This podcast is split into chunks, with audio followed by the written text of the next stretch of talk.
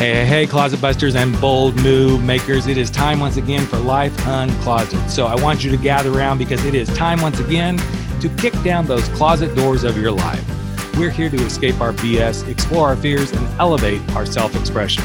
I'm your host, Rick Clemons. I'm the bold move expert and that coming out guy who's going to take you to the party, the pulpit, the wake, and back to the party of living your life uncloseted. Come on along with me and grab hold of yourself and get ready to step out, step up, and step into facing your fears, making your bold moves, and living life without apologies. Now let's get to the show. Hey, Life Uncloset family. Welcome to another episode. Are you all happy, satisfied? Did you get your sweethearts filled yesterday? Are you doing well in your life? But then going, wait, not everything showed up quite the way I thought. And maybe you're not doing something because everybody else said this is what you're supposed to be doing. I know we've had these conversations before, but I think I'm about to take you on an interesting little journey today because my guest, well, we've been talking for 20 minutes. I'm like, oh my goodness, we have a lot of territory to cover here. But he's got an interesting life. He's got some challenges he's faced. He's got two beautiful young girls in his world he also made the decision not to do something, which probably some of you are like, yeah, I get that. But when you get pressured to be something and do something in your world, and then you find the pathway through and doors keep opening, we're just going to go look at all the ways doors open and how you find your path, even if you say no to the dress, so to speak. So I know I've created a little bit of mystery, but that's the way I wanted to keep it. His name is Bill Rossi. He is a serial entrepreneur. He's also a Chicago area guy. He's very devoted to his partner and his kids. He's, I don't know, he's got his hand in like 15 businesses. I think that's what he said. And he's also very much an LGBTQ advocate, does a lot of work in our own community. And I can't wait to unravel all that Bill Rossi is. So I'm ready to strip you down just pun intended there, Bill. But um, welcome, welcome to Life Uncloset, man. I I've already enjoyed the conversation we were having prior to going live here, and um, thanks for being here, man. Thank you, Rick. It was great meeting you, and thank you for having me. Of course. So let's be clear. I haven't had him. We're we're having a conversation here, folks. We're gonna keep this clean tonight. But yes, it's a clean conversation. It is a clean conversation, and I, I just I want to start somewhere where we have some commonality. We're both entrepreneurs. You know, we dove in. We're kind of like, hey, I'm to go do this.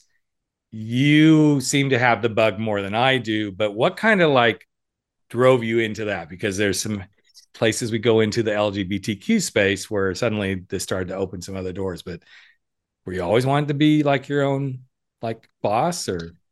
No, actually, you know, I, I, I did get my MBA from a, a, top five university, and I worked for a very large company here in Chicago, and um, went through a number of a round of layoffs when I worked there, mm-hmm. and I was in my late twenties, and I realized I never wanted to have somebody else controlling my destiny and what was going to happen to my job. Um, and so I actually went to go work for an investment firm here in Chicago. And from there, uh, I got involved in a lot of different businesses. I never liked monotony in the first place. Uh, so I, I, I, loved what I did. And mm-hmm. uh, as I grew those businesses, um, we took the the route of divesting the companies because I made them all very profitable. So we had a bunch of real estate, commercial office buildings, and we had a bunch of companies. And uh, the main investor said buildings don't have personalities and people do. And I don't really want to deal with personalities anymore. And so that was the catalyst for me starting mm-hmm. my own business because one of the managing partners of one of those businesses we divested said you know what we're going to start your own business and you're going to you're going to work with me and so that's how it started. Kind of similar for me. I mean, those who've listened to the podcast know I came back from vacation to lovely Provincetown and we just had got home and I, I, lived in Southern California at the time. I hopped in the car and drove on one of the lovely freeways to go to work. I spent an hour and a half on the road. Walk in 20 minutes later, I'm back in the car. Bye bye, you're done. We laid you off because you we know you'll do well. You can move on. I'm like, yeah, thanks a lot. You know, I just spent a whole bunch of money on a vacation but that was the moment i'm like i can't do this anymore i literally just i can't i can't build other people's success in business and um it was scary yeah, I agree it was also a driver it was a huge driver to like, let's do this, you know, let's find. Yeah, absolutely. So, but even as you were starting to do that, I know you kind of kept yourself kind of like you're building businesses and everything. And you mentioned earlier when we were talking that there was like, I've you always been a really private person. So now here you are, you're putting yourself out there in the forefront as a business owner. Did that private person and like, oh, I'm gonna like show up, did that start to come into a little bit of conflict in your head or did it actually serve? No, it actually served me. It was like a light, a light switch flipped for me um, once i went in that direction uh, i had to live into the role and so that's what i did so i i i had to move from that private kind of quiet introverted guy i mean i'm i'm pretty much an extrovert but i i kept my private life private mm-hmm. um, and now i've blended the private with mm-hmm. you know the professional life but i think as business owners that's always um it's one of those situations where you you you do think about that a lot like how much of my personal do i showcase and how much do i keep sacred and i know uh, you're a father of two god bless you two teenage girls so let's just we'll leave it kind of there right now but um the blending of the professional with the private is always something i felt like okay i can talk about it on podcasts and stuff but i also want to protect what is what is my home what is my joy? And have you found that to be really similar for you? Yeah, you know, listen, I live in Indiana. It is a red state, it's a Republican state. I live in a blue quadrant. A lot of people don't understand why I live where I live. Uh, I'm about a half hour drive from downtown Chicago.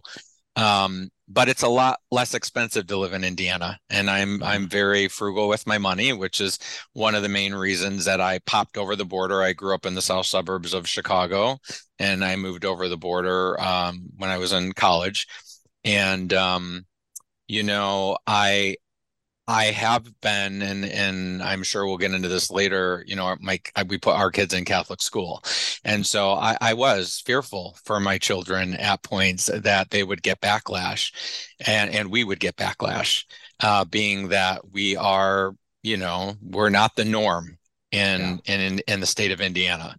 Uh, so, uh, but I I kind of look at barriers and I just pretend they don't exist and I push through them.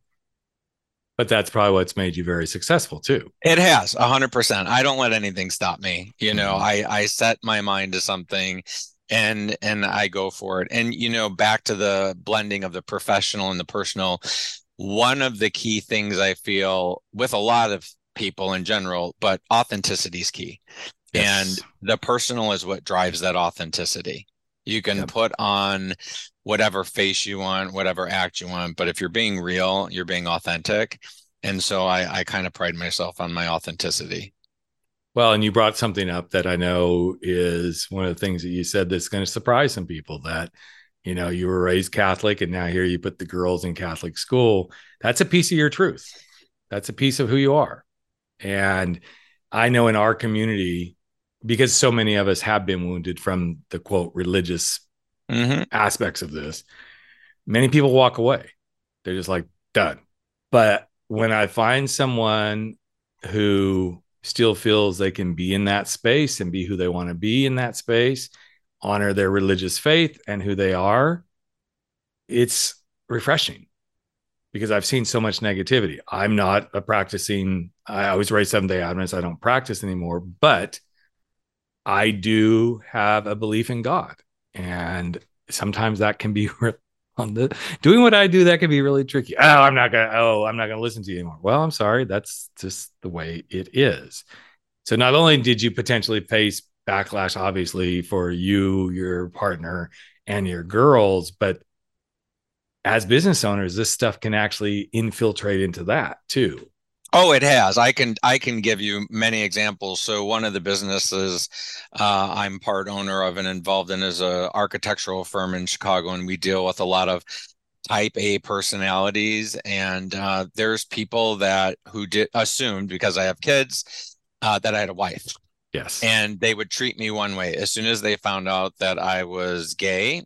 Their behavior, the men, not the women, yes. the men, yeah. change their attitudes toward me. And I learned over the years, and I actually met another woman in the industry um, who was a lesbian, but again, not out.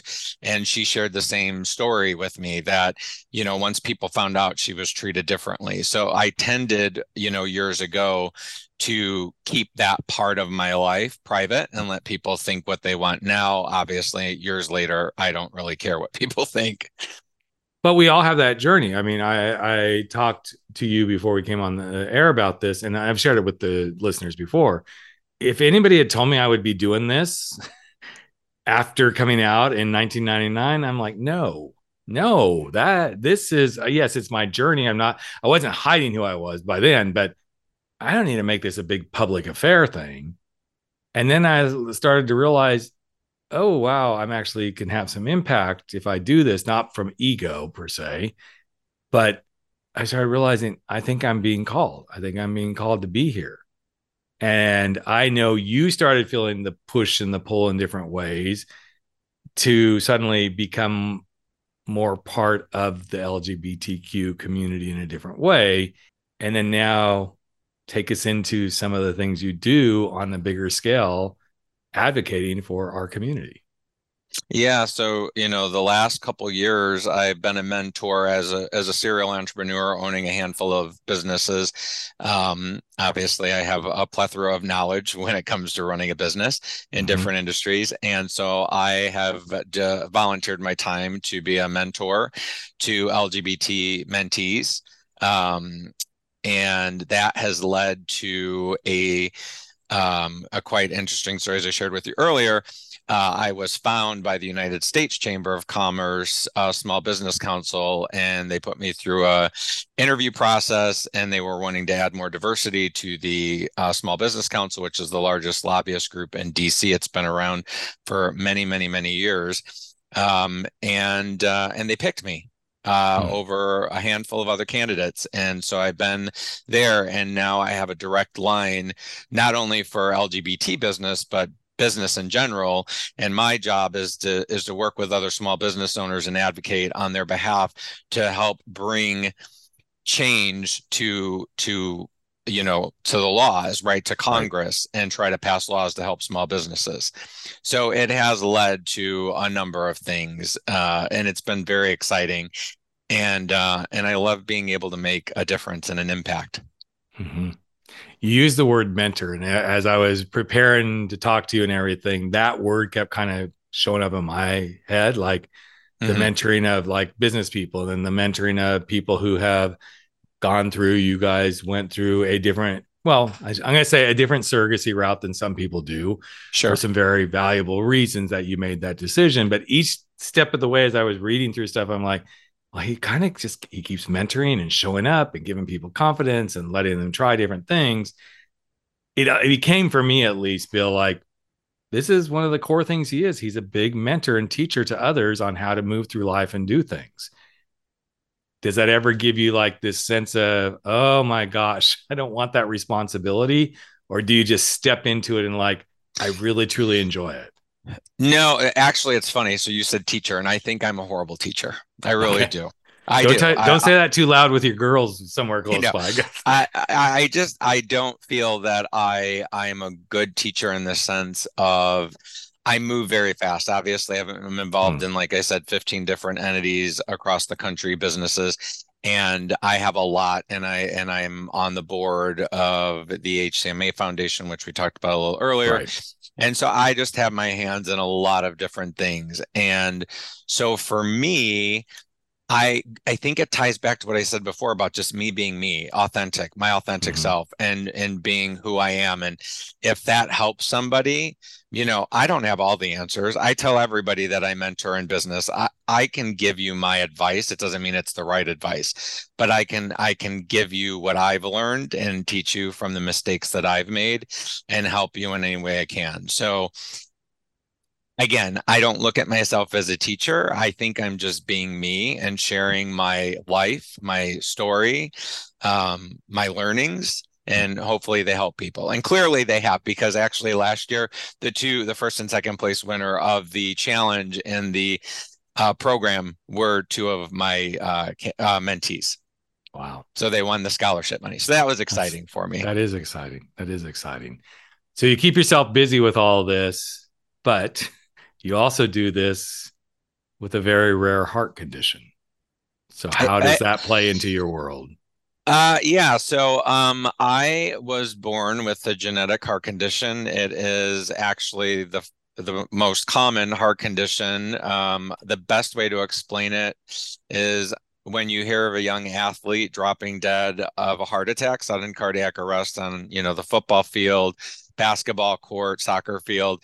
Typically, they have this disease and they don't know they have it. Um, mm. You are limited from doing a lot of things um i my it develops there's different severities one in 500 people is the statistic actually have the disease hmm. so when you look at it as a whole hypertrophic cardiomyopathy um has for the most part roughly 90% of the people with the disease are either asymptomatic or very minor symptoms. And then there's the top 10% worse um, uh, that of the people who have this condition. And i fall into that category as of right now. So those people have to have open heart surgery. They have a pacemaker defibrillator.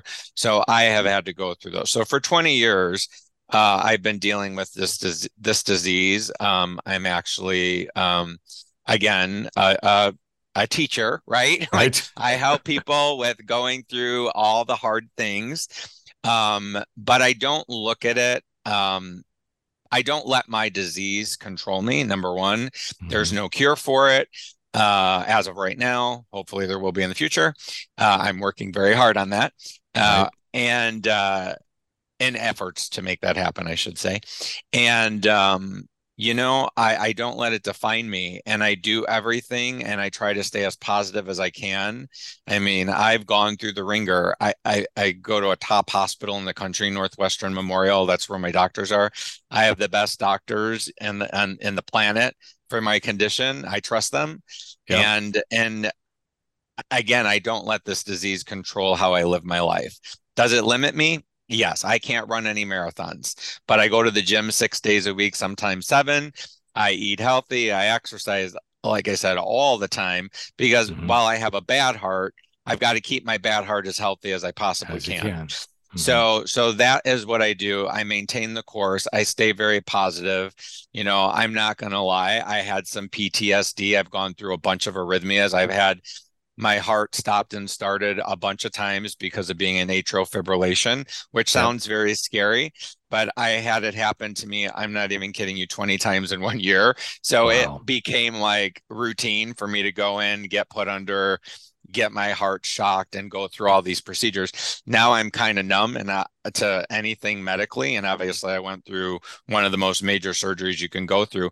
And to be quite honest with you, the hospital was quite amazed because I was doing things at three days after my surgery that they said people don't do in three weeks. So mm. I I was working in my hospital bed literally 24 hours after surgery.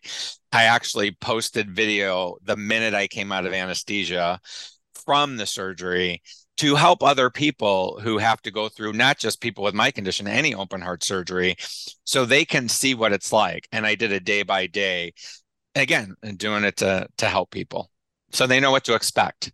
Exactly. So all of these things that we've been talking about in some way bring me full circle to starting to really delve into why we even got connected to have you on the podcast. Sure. You've obviously pushed through, you've found ways, you're doing things the way you want to do them for your life. I'm not saying he doesn't have a well, maybe he does have a gay magic wand. I don't know, but he's making stuff happen, right? Which tells me you're allowing yourself to kind of march to the beat of your own drum and create the life you want even down to well let's really quickly touch on the i always find it interesting to talk about the surrogacy things that gay and lesbians go through because everybody sure. thinks oh they just surrogate and the, well there's many there's ways to do them at surrogacy one of my good friends that i used to speak on PFLAG panels with n- numerous years ago I remember when I first got to know her and her wife, their story is kind of interesting. So they donated her eggs. They got a friend who donated the sperm, and her wife carried the baby. No, so there was no DNA from her wife because her mm-hmm. wife had some DNA issues that they didn't want to have handed down. I'm like, wow, I didn't know there was that like cocktail of let's make a baby, right? I should have because I've been around this stuff. Obviously, I'm a biological dad, but then there's other ways of surrogacy, like here, here's an egg, here's a here's some sperm, here's the mom who's going to do this. They donate that. So when you and your partner, because it was your partner at the time, decided fatherhood is for us, you took the path of gestational surrogacy, correct? I did. So let me step back a second. So sure. actually, um, when I ended up coming out, um, and I started to date men because I obviously lived lived the straight lifestyle, quote unquote, um, for many years and fought it because one of the big driving factors, besides my religion playing into um, not coming out was wanting to have my own biological children. Right. And so when I started dating men, literally within the first, I would say 10 minutes of every date, I would say, Do you want kids? And mm-hmm. if the mm-hmm. answer was no, the, the date pretty much was done because that was the one thing I was not going to let stop me from having a child, right? Being gay. And going back to what you said earlier about God, right? People, I obviously, clearly, I believe in God. And what I have told myself after many years of what the Catholic religion has beat into my head is God created everybody. God created me. And I'm yep. gay and I was born this way. I didn't choose to be this way. And so if that's what happened, then God created me to be this way. So that's yep. that's it. That's all there is to it. Um, and so I, I, like I said, I interrogated everybody I dated, and uh, and so I didn't date a lot of men between mm-hmm. obviously, you know, I came out basically at 24 years old, dated somebody seriously for a year and a half. We broke up.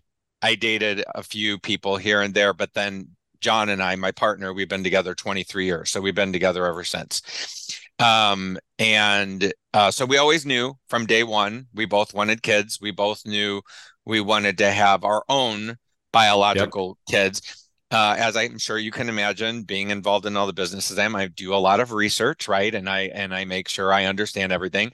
So, you know, we research traditional surrogacy, gestational surrogacy, and one of the factors that played a big part in our decision to do gestational surrogacy was the legal part of this, mm-hmm. right? So we actually hired our attorney for gestational surrogacy was the one who wrote the laws in Illinois. So we had like wow. the top-notch attorney. And um and we felt very comfortable. I just didn't want to go through a process where somebody had the ability to change their mind. The mm-hmm. other piece of this was I wanted to know the the egg donor, right? So we knew we wanted to have our own biological kids. I knew I wanted to know the egg donor and and I wanted that to be the case for my own personal preference just to know if years and years down the road some like for example my heart condition right? I yep. know i have that. It's genetic. It's a 50-50 pass down rate. But i didn't know it at 25 right, right. i didn't know it uh, until i was in my late 20s um and so now i know right? So now i could share that information. So i just wanted that connection. So we actually had a friend that was willing to do this for us. And i will be honest our path to surrogacy was the uh, most unbelievably easy path. Mm. Everything clicked, all the stars aligned, everything went perfect. Literally, even the egg donor and the surrogate were on the same cycles. So everything wow. took on the first time, like it was one and done. So what we did, again, very thoughtful approach to this. We we thought we wanted to have uh, do this a couple times. So when we when we got the eggs and we we went to University of Chicago, um, again, a challenge just to bring up as Northwestern was very religious, and they wouldn't, even though that's where my doctors were, and I had great relationships, and my partners in the medical field and worked there, they would not do our IVF because of the religious background, mm-hmm. and they would not do IVF for same-sex couples. So we went to University of Chicago.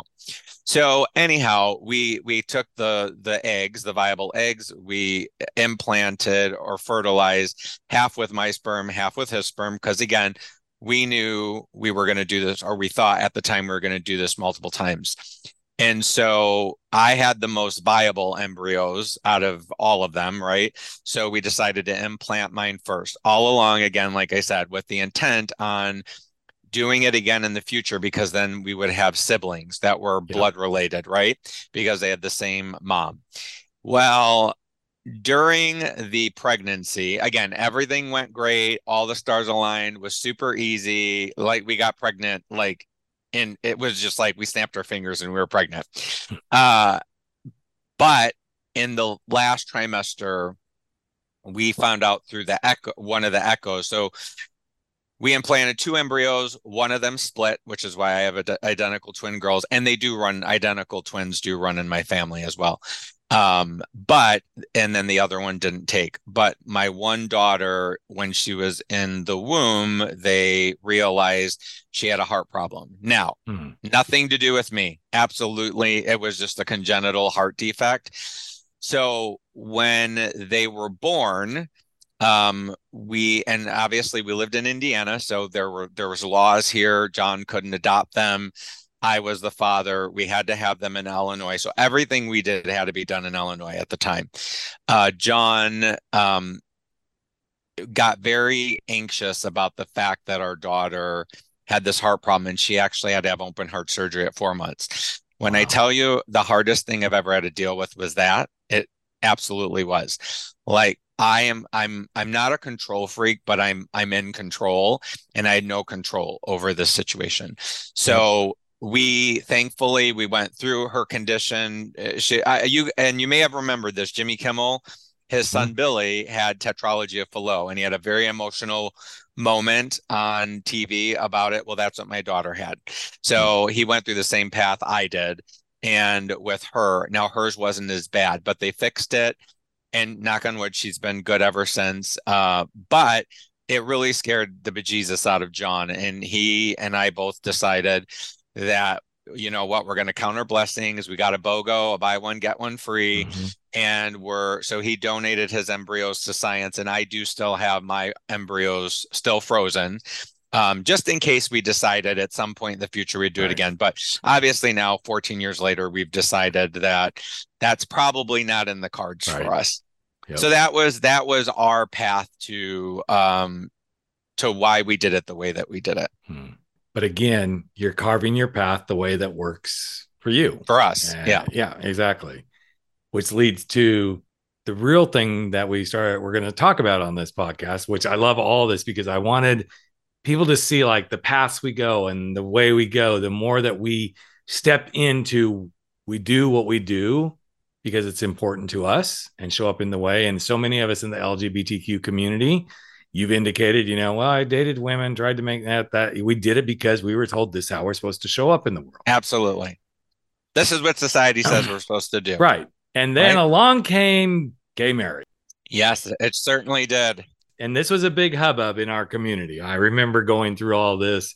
We were part of the whole, you know, Prop 8 here in California and it was just it was a mess and then of course different mm-hmm. places were approving and all this stuff so then we had the quilt and the patchwork of like okay you can be married here but we're not going to recognize here kind of like what right. you went through with you know the adoption and everything Correct. so you made a conscious decision to not get married that that conscious decision was made because i don't know if you had done any research or heard of this but in 2014 there was a article in the wall street journal and in the state where i live if you applied for a marriage license as a same sex couple, it was a felony and you could get mm-hmm. fined and prison time. And if you officiated a same sex wedding, then you would get it was a misdemeanor and you could get fined and serve jail time. So what was the state saying? The state was saying we don't want gay people here. And that really made us very nervous, right? Of you know, and think about it. This is 2015 when this happened, right? So yep. we were already together 15 years when gay marriage passed. So a little caveat to all of this, um, again, for my story and for the listeners to understand is when you do the adoption process, all the paperwork that all the rights you get as a married couple, like yep. medical power of attorney, legal power of attorney, all these things we had to put in place for John to adopt the girls. So we already had all the same rights that a married couple had. So in our eyes, we're like, well, we've been together 15 years, A. B, we already have all these things in place so what's the point of getting married right? Um yep. and and you know we're obviously both very financially well off and you know so we're like now uncle sam could just take more money from us so right. why give into that right? Right. And and and then we're like what did we we've been together 15 years. Do we restart the clock at 15 years? Like mm-hmm. that doesn't make sense. You know we wear we wear a ring. We've always worn a ring uh to show that we are a couple. Um so that way we're off limits right, right. and um and again we live a very we live in indiana. We don't live in chicago and in boys town. We live in you know republican indiana. So we are definitely not the norm. Like we were told actually going back to the comment about the Catholic religion that we were the only same sex male couple in the entire archdiocese. And I thought to myself when we heard this, there were eight lesbian couples and one gay couple, and we were one of the gay couples. And I thought, why does this even matter? Like, why are you tra-? I go, I guess demographics make a difference, but why does this even matter? Um, mm-hmm. doesn't to anybody. So, um, you know, we made that decision. And also, the thing in the back of our head was with all the flip flopping, right? And yes. we knew we were we lived in a state like you said, are they going to take it away? We just didn't want to take that chance again. And did, did we restart the clock? Right. And so that obviously was the case for all these years. And then we know what happened with the Respect for Marriage Act. Yep. So now we're in a different mindset, right? Right. So one, so interestingly enough, this is a cra- uh, crazy story. We were at dinner. Most of our friends, I'd say 95% of our friends are straight couples, married couples with kids. And we were at dinner and I was talking this was right before the act, uh, the bill was passed. And I was talking about somebody said, why, why haven't you gotten married? And I said, well, we have all these things in place and he said, Well, you do realize like you have to be married to collect Social Security. Like if one of you pass away. And it hit me like a mm. ton of bricks. I went, okay, guy with the heart condition, family, maybe we should rethink this whole marriage thing. Right. And so we restarted that conversation again. Again, the crazy thing for us is I, we we you know the intent is to get married on our anniversary of when we met, right? right. So that's in August. So it at least times out time wise this year. But what do we do with all those years? Like, you know mm-hmm. what I mean? Like we've been together 23 years. We've lived yep. together 21 years. Yep. We've had kids together for 14 years. Does it start all over? Like, does the clock start all over? Like, well, I can give you advice on that. Rules? Yeah, I'd love to hear your advice actually. So it's interesting because we kind of went down a very similar path. We kind of like, okay, well, California, we have domestic partnership, pretty much covers everything, you know, that's normal. We had that under our belt. We went and we did all the legal stuff, like, okay, the powers of attorneys and all this sort of stuff. So we're kind of good, right? And then okay, the funny story is we're talking to our accountant and he's like, So you guys didn't get married this year? We're like, No. He's like, Oh. We're like, Why? Well, if you get married, it would have saved you about $10,000 on taxes this year. We're like, Oh, really? Why the hell didn't you tell us this sooner? You know, you're like, Well, I didn't want to interfere, you know. So jokingly, we always say we got married for the tax benefit, right? But it's not just that. You know, we started to see the value, but we were kind of caught where you were that if this whole respect for marriage thing didn't go through, given where we are in our lovely little now Republican held house and everything. Who knows what could have gone down, right? Right. But we have the confusion too. We always will celebrate. So we met 9 11, the week of 9 11. So I'm like, well, this thing's probably not going to last. Um, it did. And that's the day we always will call, quote, our anniversary. That's when we met. That's when we had our first date. That's when everything started we joke because we got married on New Year's Eve. We always remember when we got married, New Year's Eve. Neither one of us can ever remember like the year because we're so used to, you know, 2001, that's when we met, yeah. all this sort of stuff. So finally, I said, damn it, I'm going to help us remember. I put the date we got married, legally married, in my phone. So I'm like, okay, wait, now I know it's always, now I know it's 2014, but it is. So I really confuse people.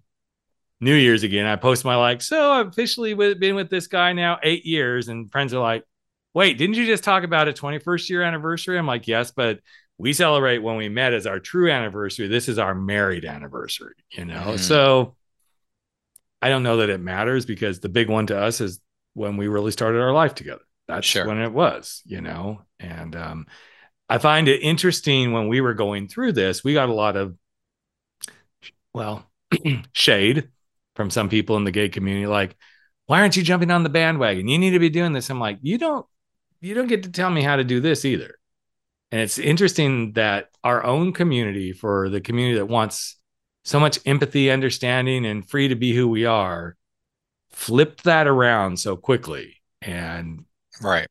It kind of bothered me. And well, it did bother me. It bothered me in a really great way. You know, I remember we were in Provincetown not long after that and just overhearing conversations in, you know, restaurants and bars and stuff like, oh, this marriage thing. Why do we have to be like the heteros? And other people like, I can't wait to be married and da da da da. You know, and it was such a in within our own community, it was very polarizing. Absolutely. I still believe it is. There's times that some are like, why do we have to be like the heteros? And you have kids. Why do you have to have kids? That's such a hetero thing to do. I'm like, because I want to be a parent. Is that okay? Right. I wanted right. to be a parent. So I'm so glad that you shared that because I think there's a message here for lots of other young or other gay people, but the younger generation, at least from my perspective of everything you shared, like it's the continuum part of the reason that we do this podcast just go be you. Yeah, be yourself. Do you? Yourself. You do you. I one of my biggest things is like lead with kindness. Everything I do, like I do my damn best with every situation, no matter who I encounter. You know, so funny going back to the religion, you know, we, are taught in the in the Catholic religion, do unto others as you'd have them do unto you, right? Right. So I've always been that way. I've always, yeah. I wanted, I will treat people how I want to be treated. And I've always led with kindness because I feel it will come back. I'm not judgmental, you know, and it's the, you know, the funny story everybody says is, you know, most Catholics, you know, those who live in glass houses shouldn't right. throw stones, right? And I will tell you, when I did, when I came out, my coming out was actually kind of hysterical too, because I actually didn't tell people. I I worked for the and I still do work for the biggest straight dating service in the world, traditional hmm. matchmaking service, and we started a gay version of it way back when and it was the first of its kind in Chicago and I was on every TV station and I was in every newspaper and obviously because I was, you know, that's how I came out to my to my family. I didn't tell anybody. They thought John was my friend and and it just came out naturally through the media. Mm-hmm. Uh, but those people in my family that were the most devout Catholics were the worst. I, I mean, I literally, my aunt, um, my aunt said I was a disgrace to our family. Now, mind you, I graduated summa cum laude from a top five university, uh, very well educated, very successful in business, never have gotten in trouble, led a very good life. Yet I'm a disgrace to my family.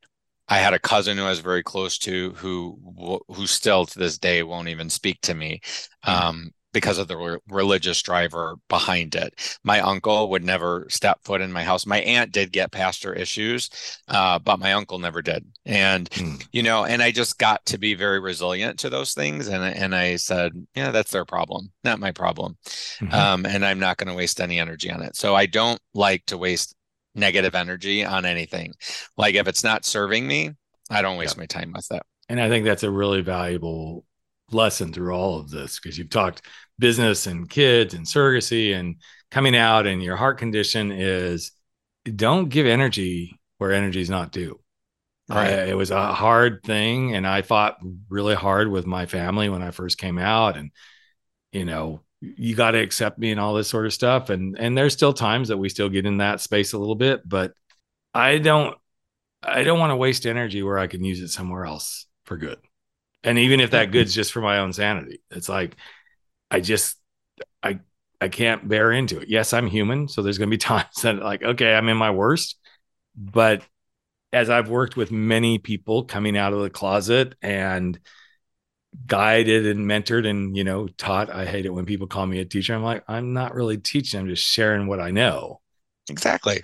Probably one of the greatest lessons i can always offer up is don't put in don't give your energy away to somebody else who doesn't deserve it you're the I only one who deserves your energy yeah you know and it, the sooner you can embrace that the hap- your happiness will flow from that and that doesn't mean be a jerk that just realize when you're giving away your energy or your power, you're hurting yourself, you know, and you can't thrive. You can't be your most, I always go for your most authentic, powerful authentic, self. Yeah, right. Yeah. You can't be that when you're giving away your power. That also doesn't mean be a tyrant and hold the power. It just realize learn how to value the power of you making your decisions and you giving yourself and being yourself and you know being you from a place of kindness. I'm glad you brought that kindness piece up. Too often, I think in our own community, we so badly kind of want the empathy and everything. We want everybody to be kind to us. And then we flip so quickly, like, oh, no, you know, girl, you shouldn't, you know, or, oh, no, he's not good. Wow. We suddenly became, begin to tear our, our own community down in so many ways.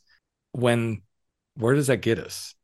where does that truly lead us yeah it so, doesn't it doesn't propel you forward at all yeah. and you made a good point before about like you know being being negative gets you absolutely nowhere mm-hmm. right mm-hmm but we're all human right yeah. even me like i like this isn't an act i really am very positive like i'm living with a condition i could die any day honestly yep.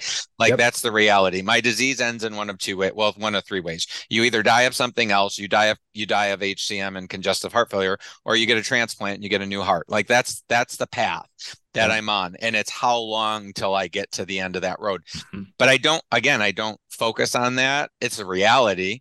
Um, and so you do have your your moments. Everybody can have those moments. We're entitled right. to those moments of weakness. But you know what i do? I check myself immediately as fast as i can.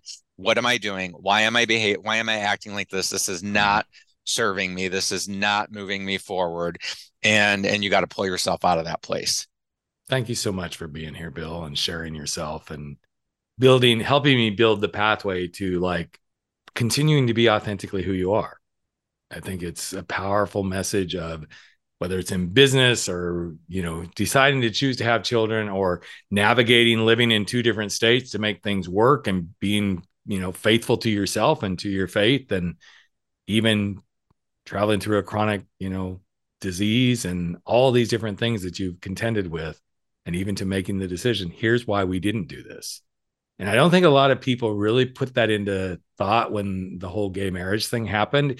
Even as we were coming up to, you know, this what's going to happen here, I was I was like grinding in like I I, was supposed to well, I am going on a, a company retreat, but I was like, depending on what happens here midterms, this whole thing could blow up in our faces. And I will not go travel somewhere where if I'm in that state and they don't recognize my relationship, uh-uh.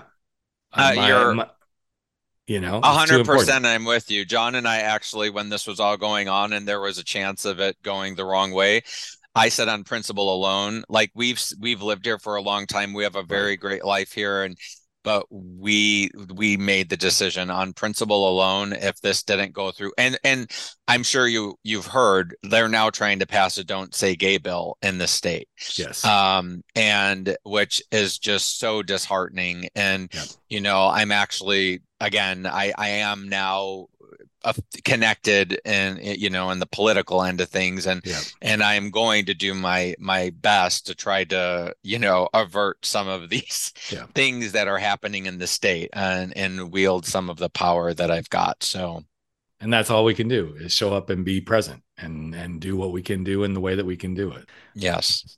So thank you again sir for sharing yourself with my listeners and giving us hope and inspiration and wishing you nothing but the best man well, I appreciate you having me, and uh, I loved being here. This was awesome. So thank you. And if anybody wants to reach out to you or get to know you better, what's your website, real quick? Do a shout out on that. So you can follow me on Instagram at at the Bill Rossi, T H E B I L L R O S S I, or my website is thebillrossi.com. Yeah, go check out his Instagram. It's pretty inspirational with the kids and the things he does and all that sort of stuff. Again, thank you, sir, and I appreciate you being here. Thank you. Hey, hey, hey, Life Uncloseted family. Another episode of Life Uncloseted has come to an end, and it is time for all of us to sashay away and go face our fears, make those bold moves, and stand up to living our life without apology. But before you do, I've got a favor to ask of you. Would you hop over to iTunes or Spotify or Podbean or wherever it is that you're listening to this and just give us a little bit of love if you like what we're doing here at Life Uncloseted? Here's what it does it helps other people find the show, it helps other people get to know what we're all about, and you just might help change a life. In fact, if you really want to change a life, we'd love it if you just ask a friend to take a listen and see what they think. So that's it. Love you all deeply. I'm Rick Clemons, the host of Life Uncloseted, and never stop stepping out, stepping up, and stepping into living your life uncloseted.